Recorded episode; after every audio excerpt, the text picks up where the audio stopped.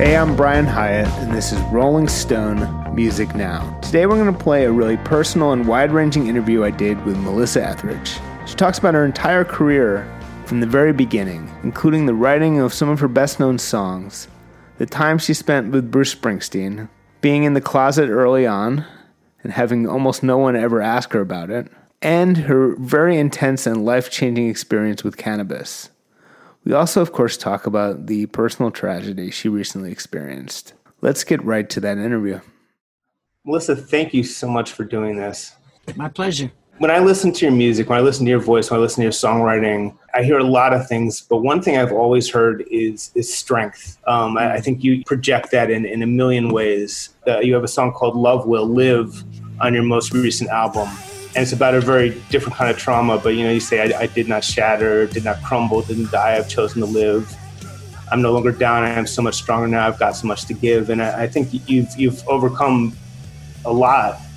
um, and uh, you know, I, I wanted to, uh, you know, I wanted to start by offering condolences on, on a loss I, I can't even imagine. Yeah, thank you so um, much. And I, I, I, don't know how you're doing all you're doing now in, in the face of that loss. And I don't. And the, the only reason I would ask is maybe you have something to share that might help other people as, as far as being able to move on. Yeah. Well, the um, well, I realized I, I started thinking a long time ago that uh, maybe things weren't happening to me maybe they were happening for me. You know, maybe this was the path that I needed to walk, you know, starting with, you know, just being gay and trying to make it in this world with, you know, as a as a female, you know, as a lesbian rock star, you know, that the that first thing and then cancer and then, you know, losing my son, that's that's probably probably the hardest uh, deepest uh, wound or cut. But uh,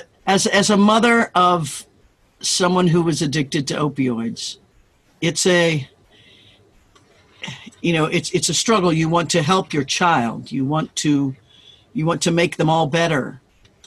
He, you know, he was a young adult. There were things out of my control, of course, and there came a time that I needed to uh, really sit down with myself and and say, I I can't save him. I can't give up my life and go try to live his life for him. And uh, I had to come up against the possibility that he might die. And I had to be okay. Not okay, but I had to be able to go on living. Of course, it's nothing a parent ever wants. But as a human being, I needed to. Uh, I just needed to be at peace with a troubled son who did the best he could, who you know believed what he believed, and then his life ended you know way way too soon. Uh, you know, there'll always be that place in my heart, in my soul that you know that has a little bit of oh, what could I have done, and you know, and I is it my fault he ended this way and all, all that sort of thing. And it's it just gets smaller and smaller because it doesn't serve me anymore. And and where he is now, he certainly doesn't want me to take that on. So if you know if that can help any parent who might be torturing themselves with that, you know, I I hope so. It's it's you know life life is I, I believe life is is meant to be lived in as much joy as we can, but life is also contrast. Life is also up and down. I, have lived enough of it now to to know and and you can't lay down, you can't be shattered, you can't die and give up. You know, that's know, that's what my son did, you know. It, it's it's to be lived, it's it's to learn. So I you know, I still struggle with it, but you know, that's that's what I can say. Yeah. How was the family holding up?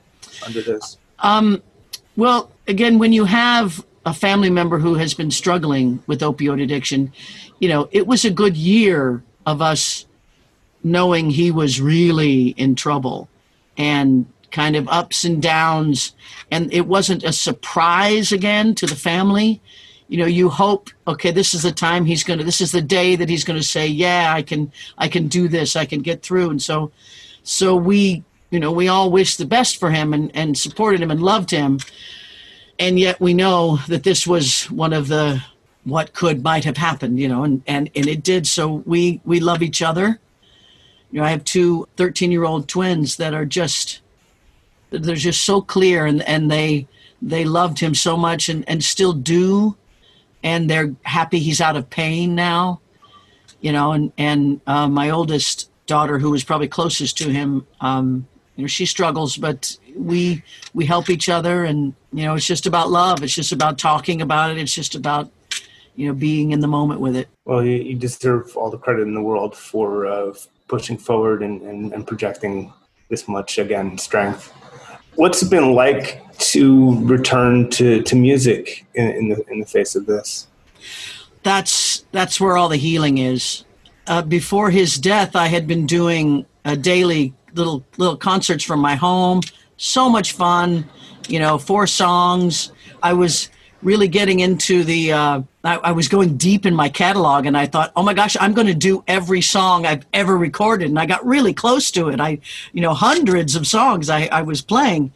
And then when that happened I, I stopped and i let go and i you know grieved. And and after a, a few weeks i was i was like this is this is so hard for me. My release the thing that makes life make sense has always been my music. I've always been able to sing and and breathe and and let it out and get the emotions out through music that's it has saved me my whole entire life and i i knew i i I started with, well, is that appropriate? How do I how do I get in front of people now? How do I how do I do that when you know they they know this pain, they know what I'm going through, and and so I, um, what my wife and I did the, you know, the week after he died, we started coming out here in our garage. That's that's what this is. Is this is our garage?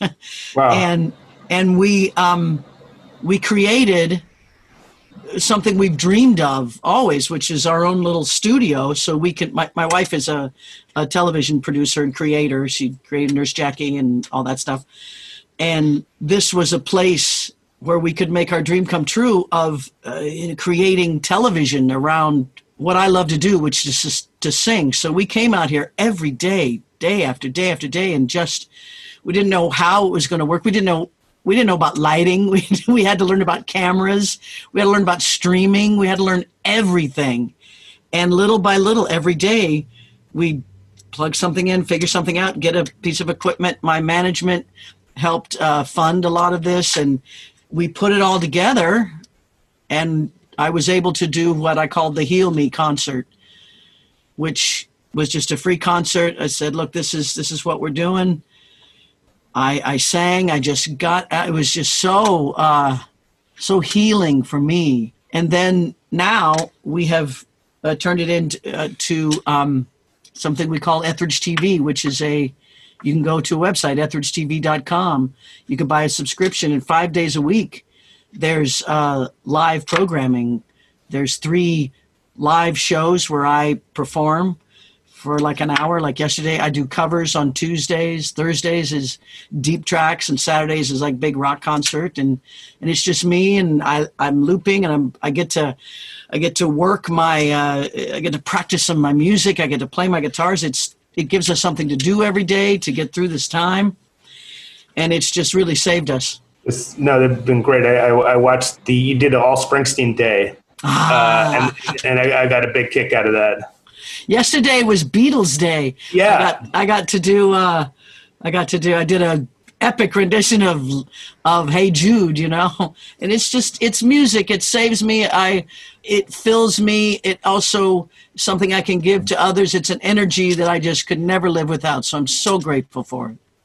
One thing I, I noticed about when you are performing these uh, these live stream things that other people seem to struggle with more is, and I think it may go back to your comfort of performing in all sorts of settings, performing in bars for years, but you are, are clearly able to get yourself into that place where you actually are on stage and performing for an audience rather than having that awkward bar of I'm in my garage. You know, yeah. I felt like more than most people, you're, you're able to do that. Yeah, and that does come from having to play in a bar five nights a week to the bartender and the bouncer, you know, and that was it. And pretending and just saying, well, I'm going to pretend that there's thousands of people watching me. And you do it for your own enjoyment and you do it to the level. I'm still not giving it all like I do when there's people jumping up and down in front of me. Yet my wife is here and sometimes my daughter is here. I have like two, they, they give me an audience when I can. And I know in my head that there's, you know, a thousand people watching. I know there is. So, so it gives me that place I can go. And I, I thank you. I appreciate that because I, I know people want to be entertained. I, I don't think they just want to watch me sit in my bedroom and play the guitar. I think they want to be inspired. And that's, that's my intention when I do these. You played your first bar shows, I believe, in, in, in high school right? Or yeah. Is, is that, yeah. Junior high. I was in. Oh wow. God, the first bar I went to was with my my father. Would come with me wherever I would go, so it wasn't like I was just hanging out in bars. But I was about twelve years old, and it was a country, you know, country western band. We called it country western back then in in the '60s, in the '70s, in Kansas. And you know that was the first he would come with me and like the first set i'd get up and sing some tammy wynette songs and then i'd go home. And then by the time i was 13 i was a full member of a band and i'd play full gigs you know in, in bars and you know vfws and elks clubs and just wherever there was live music i would play the full gritty roar of your voice how long did that take to sort of arrive well i think um, I think when I was, I mean, I've listened to recordings of me when I was about 12 or 13, and um, I think mostly it came from singing other people's material. And by the time I was, it was, I, I had a choir teacher. I was also in choir, and the teach the she always said, "Well, I would put you in the back because your voice was so strange."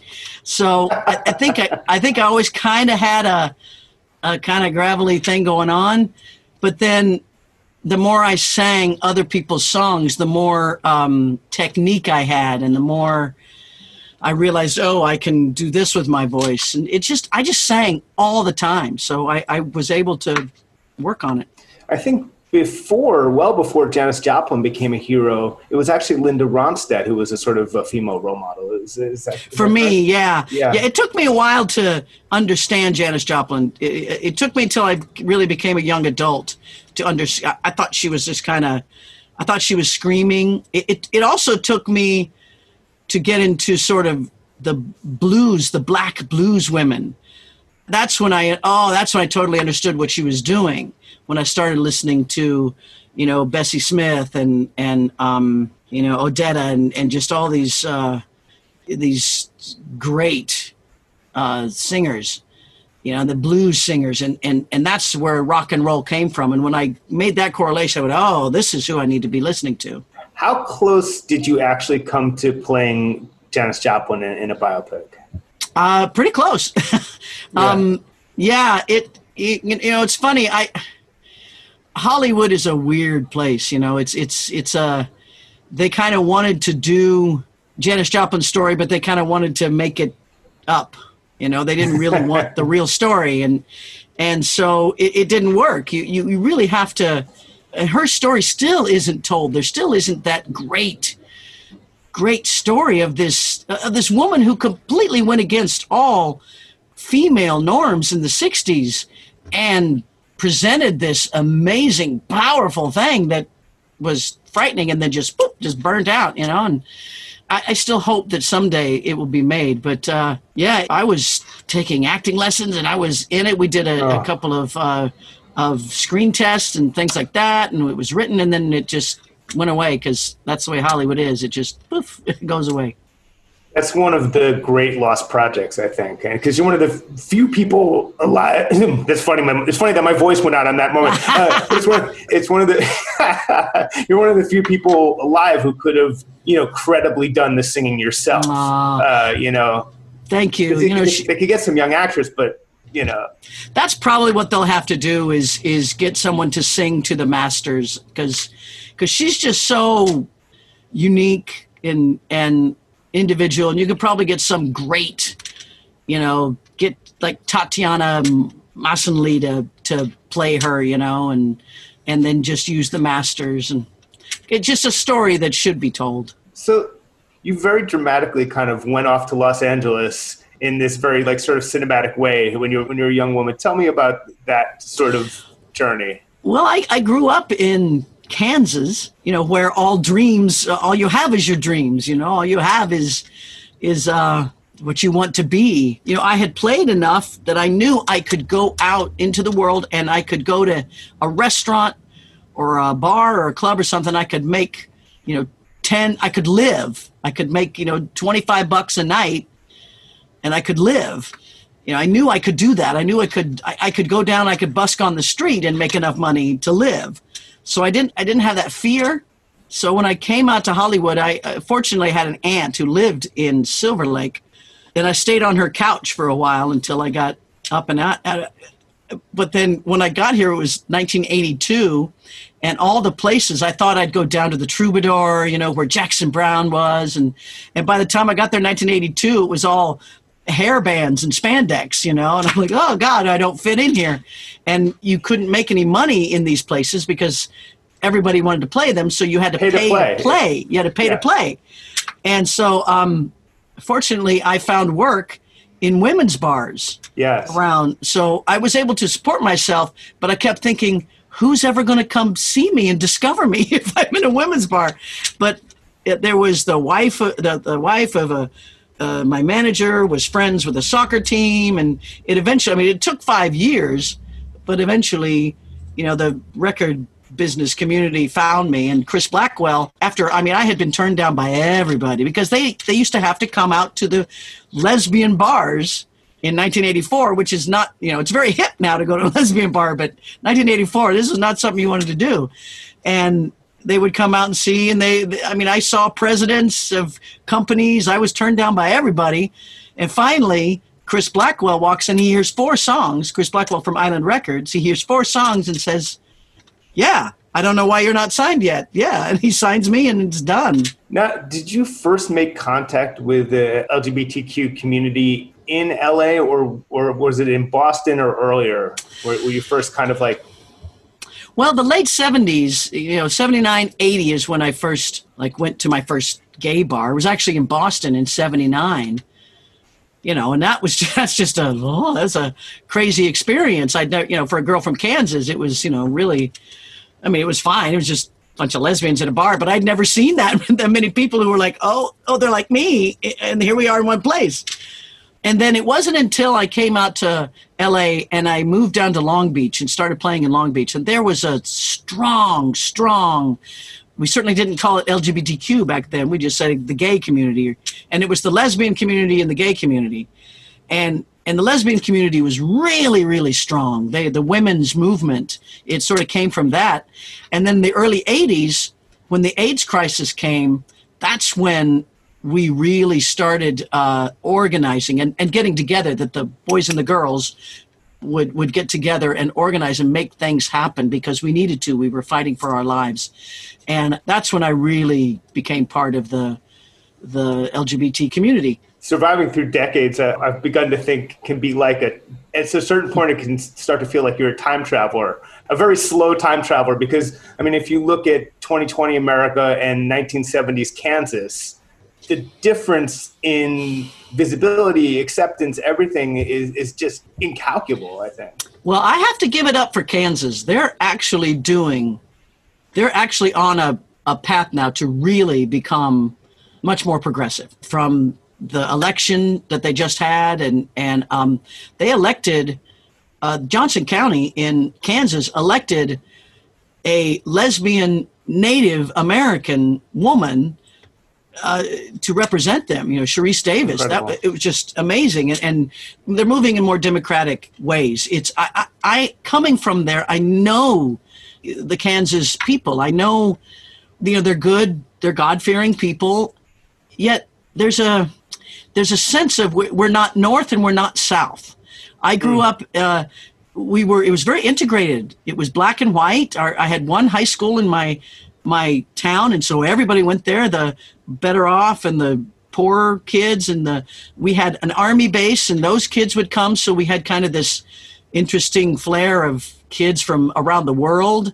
So there's just a, a sense of live and let live there that I think is really going to show up in the next few years in Kansas. I think, it's my dog. I, I think Kansas is going to, I have a, low, a whole lot of hope in Kansas. I, I, don't see it as backward as maybe people think. Yes, my dog again. yeah, no, that's great. And it, well, and then Kansas 2020 versus Kansas in the 70s again. Yeah. Progress. Yeah. Um, and I think when uh, around the time Chris Blackwell signed you, I think he he said to you something like, "What are we going to do about the gay thing?" right? Well, it was uh, the album was just about to come out, and it was the last meeting of everyone. I remember sitting at the the room where everyone's at the table, and they're like, "Okay, well, it's going to come out, and you're going to tour this, you're going to do that. Well, what are we going to do about this gay thing?" I mean, the, and it's it's like, well, I'm I'm obviously gay. You signed me into gay bar. I have a girlfriend. Um, I said, well, I don't ever want to live a lie. I can't pretend I have a boyfriend or pretend I'm something I'm not. I'm just not going to do that. And they said, well, that's okay as, as long as you don't flag wave, whatever that meant. We didn't have the rainbow flag then. So, and then, you know, four years later, I came out. So, and started flag waving. But they were all, they very, at that point, they were very supportive of it. They changed with the times too. You said no one actually in those intervening four years, no interviewer asked you the question. It just never, never came up. I was actually thinking about this morning because I knew I was talking to Rolling Stone. Yeah. And I remember my very first Rolling Stone interview. And I was always expecting someone to do their homework and find out that this bar, the Que Sera in Long Beach, was a lesbian bar. And maybe they would ask me some questions about that. Uh, and he did. He said, um, he said, uh, you know, this bar you were in was a lesbian bar. I said, yes. And he said, and you have a very large lesbian following. I said, yes. And he said, one might assume that you're a lesbian. I said, one might, yes, you know. And and I, I left it there and I this was my first album and I totally expected for him to out me and the article never came out. So Huh. so it was either someone on your end or it, it might have been my publicity company might have nixed it. I don't know that behind my back not telling me. But so you know, a good Rolling Stone reporter did his did his homework, and the the article never came out. Huh. Yeah. Well, I'll have to, I'll have to uh, we'll, we'll do some investigating. Yeah, find out. It was 1988. There you go. How did you come to be a Bruce Springsteen fan? How does anyone come? You you hear you hear you know blinded by the light, and you're like, oh, you know that's it. Um, again, growing up in Kansas, we had a uh, great radio station there called KY 102. It was a rock station, and in like seventh grade, my I was 12, 11, 12, right around there. I, I had uh, like I had mono. I was sick for about two weeks, three weeks, just in bed. And my parents gave me their radio alarm clock because we didn't have a TV upstairs, and I so I would just so for about two weeks straight, I listened to the radio, and I listened to it was all day and all night. Just listened to all this rock and roll stuff. And when they played Springsteen, I sat up and went, "What is that?" And then right after that, he came out with um, Born to Run. And of course, the minute you hear Born to Run, it's like, it's over. And that's when I was starting to form my idea of what kind of artist I wanted to be. I had, I had started playing in these bands a little bit. I was messing around writing my own songs. I, I, I had this, this desire coming up inside of me and i, I said uh, that's the kind of artist i want to be i want to write songs that make people feel the way he makes me feel i want to sing with this authenticity. I, I want to perform like that. I, I want you know people to "Ugh," when i when i play. And so it, it from then on it was what would bruce do you know? What always struck me about your performance of Thunder Road with him at, at the Unplugged mm. is that you were singing it in the classic way. And he at the time was in this ambivalent place. He wasn't fully rocking. He wasn't. He was a, a few years away from reuniting with the E Street Band, and it's like you could feel you're almost dragging him into the rock version. It's a really interesting tension there. I got to tell you, he came to the the show and we rehearsed upstairs in in this uh, in a little dressing room. We rehearsed. Okay, you sing this, and I'm like, I'll, I'll just sing the because you know the the second part. I'll just sing along with you. And so we go down for sound check, and he goes, "Where's your band?" I said, "No, dude, it's just me and you." And he goes, "You and I are just going to sing it?" I said, "Yeah, it's just this is unplugged. It's just me. I'm just playing." you know and he's like oh, and he and he kind of was like like shaking. He hadn't done Tom Joad. He hadn't done anything yet. And his unplugged, you remember his unplugged was like no, and he played it with the whole yeah, band. With the band, yeah, yeah.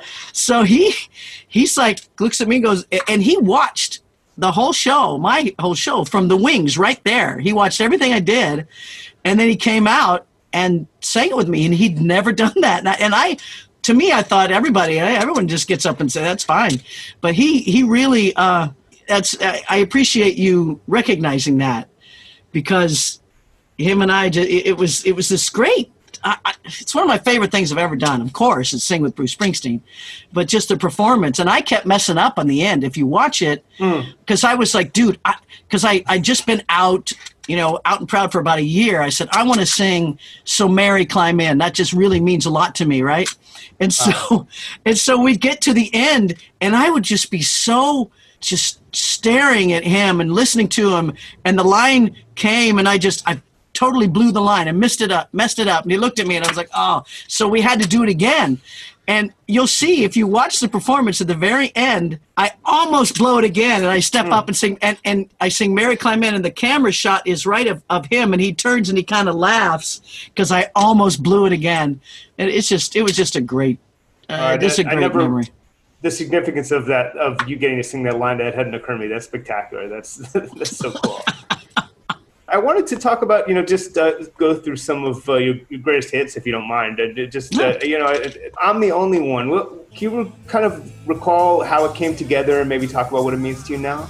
Well, I'm the only one. Uh, I had three albums out by that time, and I was touring for the third album and my career had sort of I, would sold like almost a million albums each album which is you know it's a gold record it's it's a platinum record it's great and at the time it was fine but i really i just wanted more. I wanted i wanted to be played on more a broader radio audience. And i was tired of trying to the last album never enough i'd kind of tried i tried there was these new things called samples, you know, that people were trying, and I kind of was trying that, and I'm like, look, I'm just going to get back to what I know, what I can do, rock and roll. And I, I sort of said, look, look at Bring Me Some Water. Bring Me Some Water off my first album.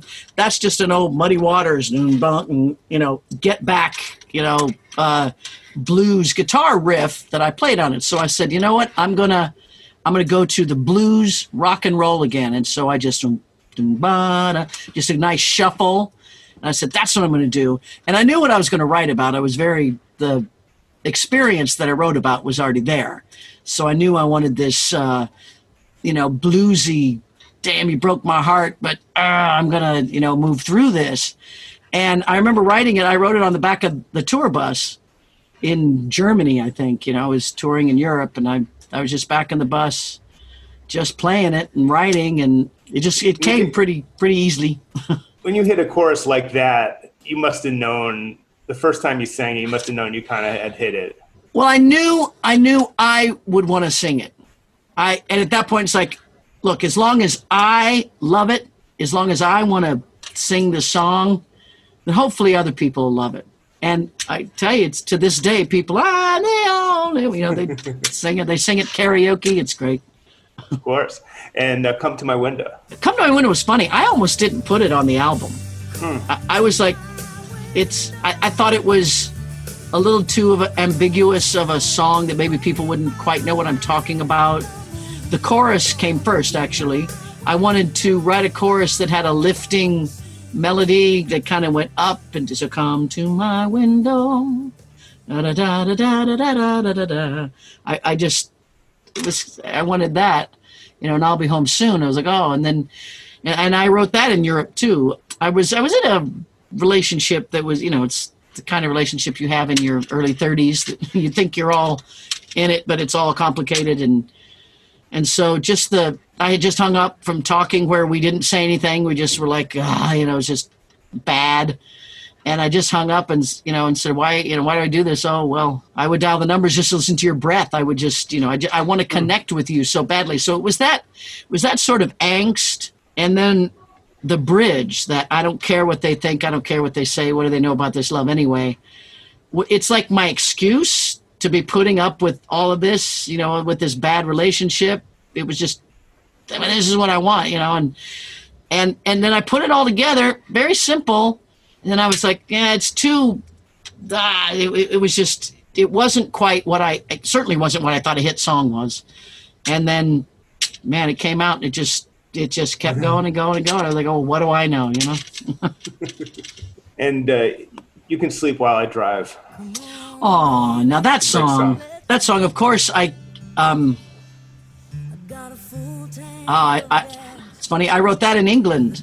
so I write a lot of songs when I'm overseas, Hmm. Yeah, thinking of clearly you have to leave the country to, to, yeah. to write the best songs. I think I need to go now. I, I so yeah, that's that song was was about missing America actually, and a trip that I took before I before Chris Blackwell actually. When Chris Blackwell signed me, I was tired of everything. I said, "Well, I'm going to make my own tour," and I and I booked like little coffee houses. I called it up and said, "Hey, for fifty bucks, can I come play?" And they're like, yeah. And so I just booked this thing and from, you know, had enough gas money to go from town to town. And so this is a memory of that, that trip that we took, you know, staying with Barbara in Nashville. And, and uh, again, I'm I'm in a relationship that uh, it wasn't monogamous, which I don't uh, recommend that for anyone. but um, you know, writing about this and writing about America, and I remember starting the the first verse and writing, you know, "Come on, baby, let's get out of this town. I got a full tank of gas and the top rolled down. You know, um, there's a chill in my bones. I don't want to be left alone. So, baby, you can sleep while I drive. Okay, yeah. And I remember when I wrote "You can sleep while I drive," I was like, oh, that's a really nice thing.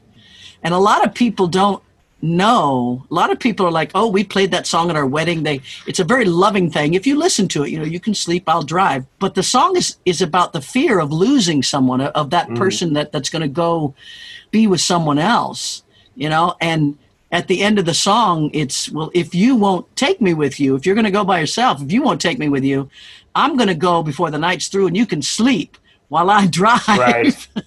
a lot of people don't catch that, but that's what it is. well, you know, there's, there's people who think that "With or Without You" by U2 is a love song. You know, It's Oh, like- I know. Once you do a song, it's up to you. You can take it however you want.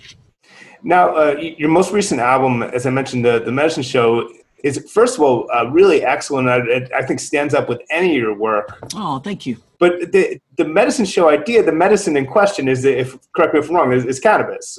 Yeah. Yeah, and I mean a few things. I mean, I guess you had an, an experience, and I think there's a lot of people who have, who have had that more and more have had that experience in recent years, which is you you had a, a very large dose of, of edibles one time.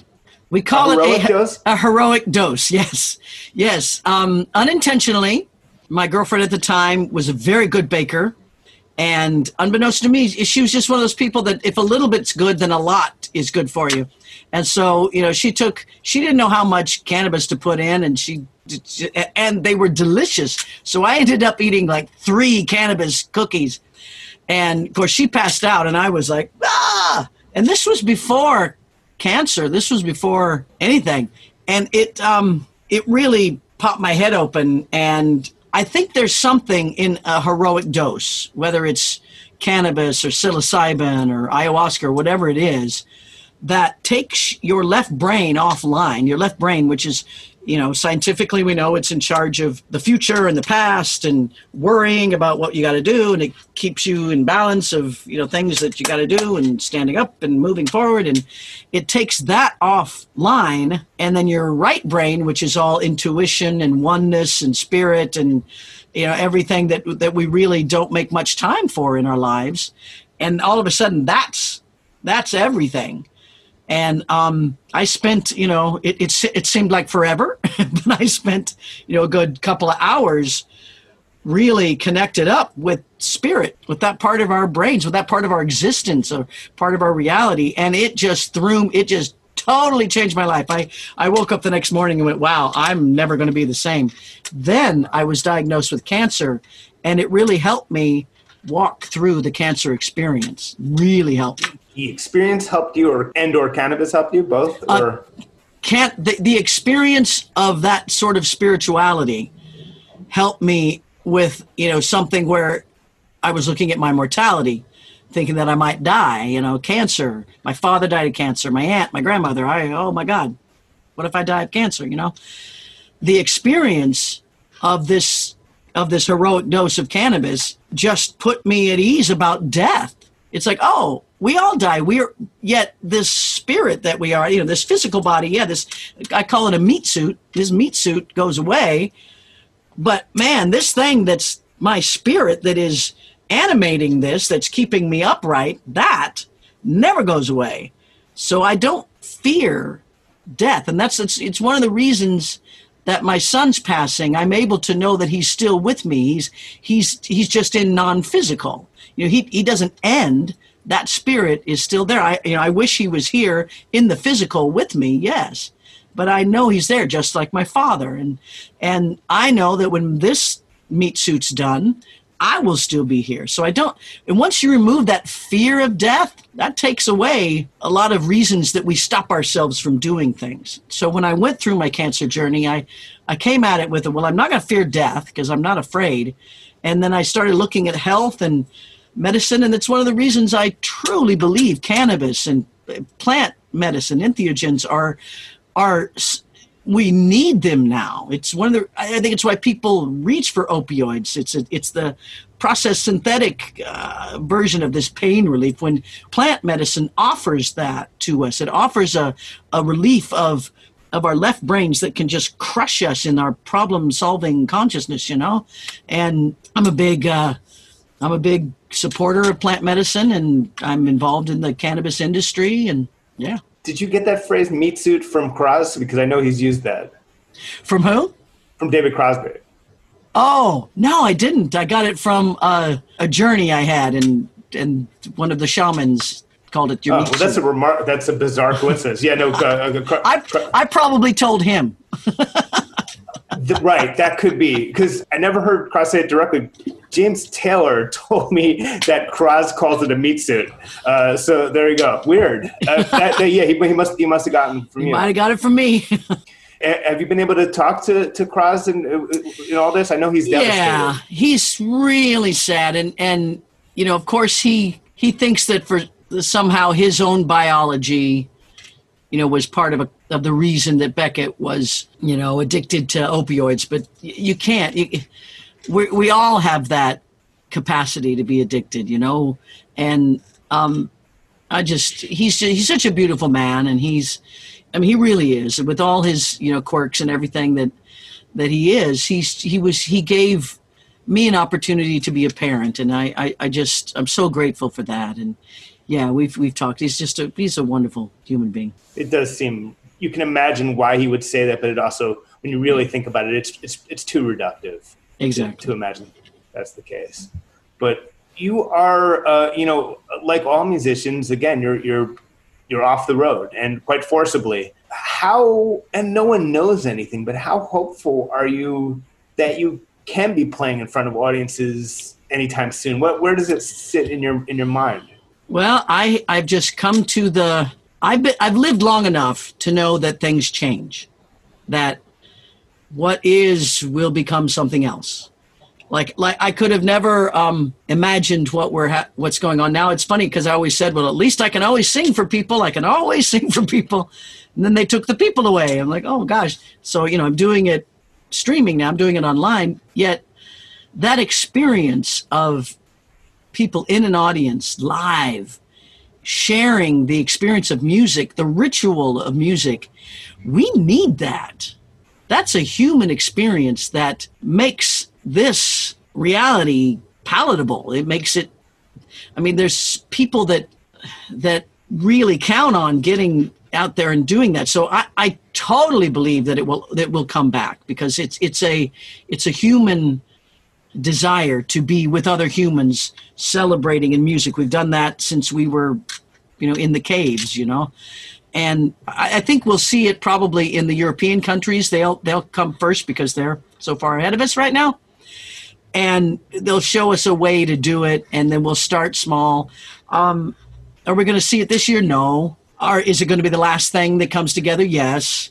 You know, so I, am hoping. I, I truly believe that by next summer, we'll be out doing shows because I can't imagine well, I couldn't imagine this, but uh, my belief is that yes, we we will be back to doing shows in the spring, summer of 2021 the sense is increasingly, yeah, that that uh, whatever happens, the U.S. won't be first. You're not the first musician I've heard say that, and that wasn't that wasn't the way we were thinking a few months ago. But it's now becoming, and what a that's kind of uh, tragedies upon tragedy. It's just you know, um, and it it may be also personally from my observation situation that some of these countries that have gotten it so in control might be able to have shows before vaccine because there's no real community transmission. But in the U.S., it possibly might not be until a vaccine because we can't seem to get the community transmission down. I don't know if, how much, if you've thought about it in this this degree of detail, but no, I, I haven't. It, I'm yeah.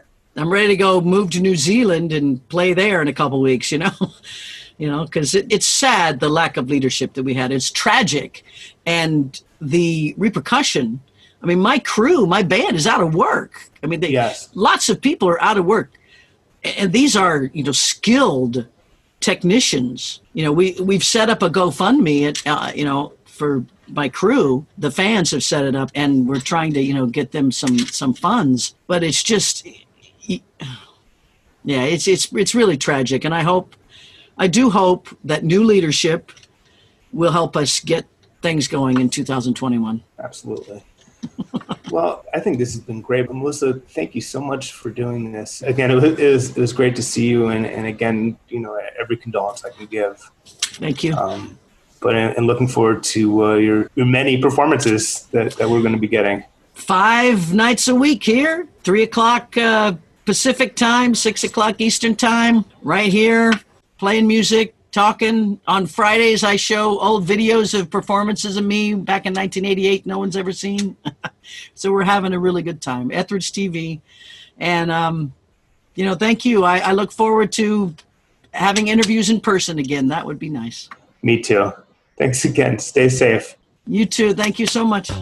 And that's our show for today. Thanks so much to Melissa Etheridge. We'll be back next week here on SiriusXM's Volume Channel 106. In the meantime, we are a podcast.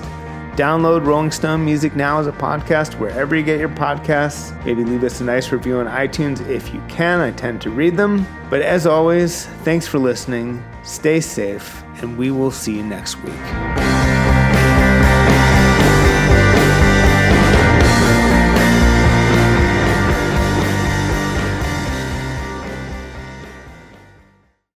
Welcome to Talkville, the ultimate Smallville rewatch podcast. Guest star Sarah Carter as Alicia Baker. Although I didn't really work with her a lot. But Tom did, and they had some real big smoochy scenes. Yeah. Can we talk about that? Could there be any more sex? What was three page makeout scene that just kept going? Good Lord. We get it. They have chemistry. Jump in now or catch up on any of the past seasons of Talkville on YouTube or wherever you listen.